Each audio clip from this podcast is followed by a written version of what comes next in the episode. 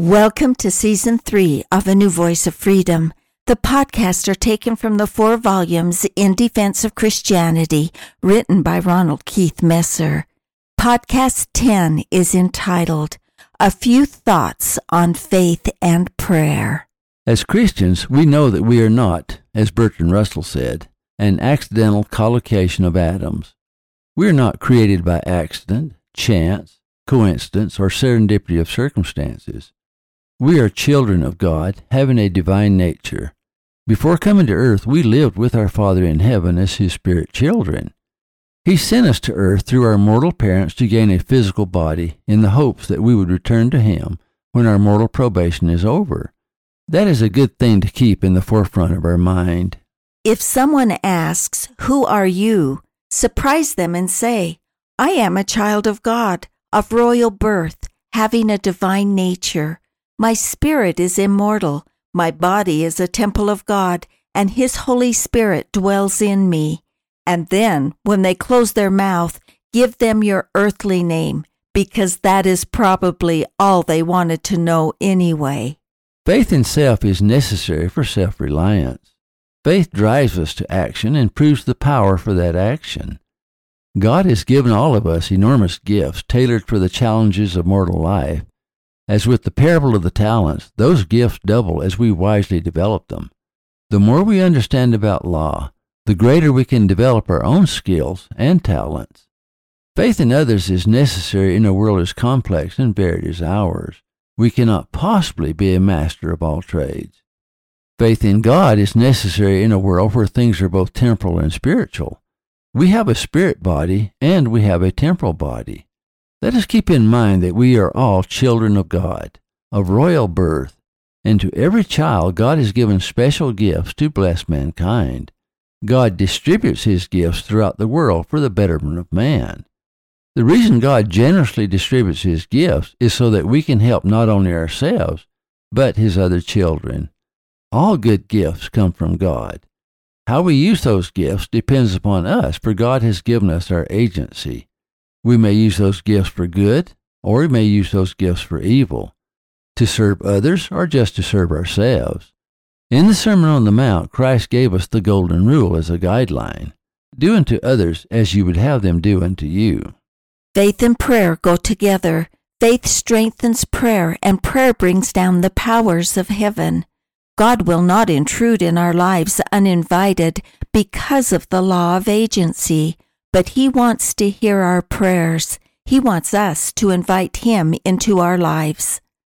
Faith in God is one of the greatest resources on earth, and prayer gives us direct access to the throne of God. What other king gives you unlimited access? John said, And when he had taken the book, the four beasts and four and twenty elders fell down before the Lamb, having every one of them harps and golden vials full of odors, which are the prayers of the saints.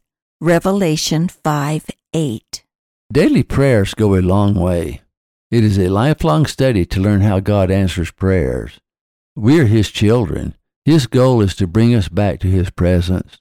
To do that, He must sanctify us. No prayer goes unheard, but we must allow God to answer in His own way. He does not grant three wishes like a trapped leprechaun. He builds character.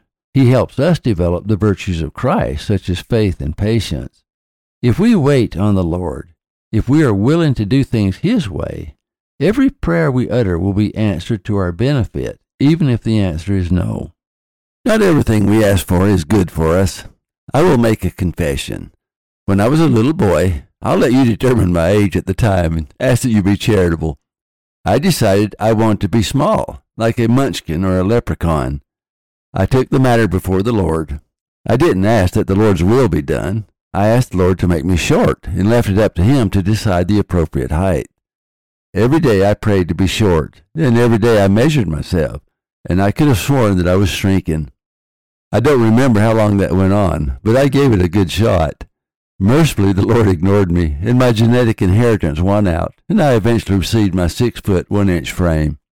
It would take an encyclopedia to tell you the frustrations I have had learning to wait on the Lord. But I have learned this that His ways are better than our ways, no matter how long I am required to wait.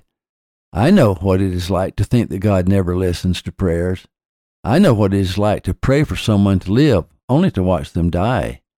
I know what it is like to pray for someone to live only to have them go through years of surgeries, radiation, and chemotherapy before they were pronounced healed. But what I have learned is that the Lord's way is always best. Sometimes He grants my prayer my way, and sometimes He doesn't. But I have learned that He always listens. Sometimes He heals the body, but He always heals the mind and the spirit, and He teaches wisdom that only suffering can bring. I learned something else after many years of frustration, and it is this taught by his prophet Isaiah. For my thoughts are not your thoughts, neither are your ways my ways, saith the Lord. For as the heavens are higher than the earth, so are my ways higher than your ways, and my thoughts than your thoughts. Isaiah 55, 8 through 9. It's difficult to grasp that concept that his thoughts are higher than our thoughts, that his ways are higher than our ways. And he is trying to lift us up to his way of seeing and his way of thinking. And sometimes we have to wait for a very long time. I have learned to accept the Lord's will, and when He does not grant my prayers I want, I have learned to prayerfully ponder why He did what He did. It is then that I discover that His ways are best. And experience has taught me to be infinitely patient in disappointment. Even when I don't understand, I believe that all answers will come by and by. God never forgets. Even in death, healing comes in unexpected ways. Patience can never be learned through instant gratification. Patience can only come by endless waiting that seems beyond endurance. And with patience comes wisdom, understanding, and great faith.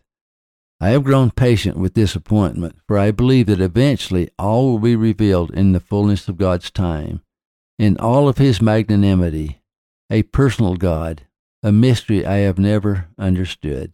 Thank you for listening. Watch for our next podcast. In Defense of Christianity is available at ronaldmesser.com.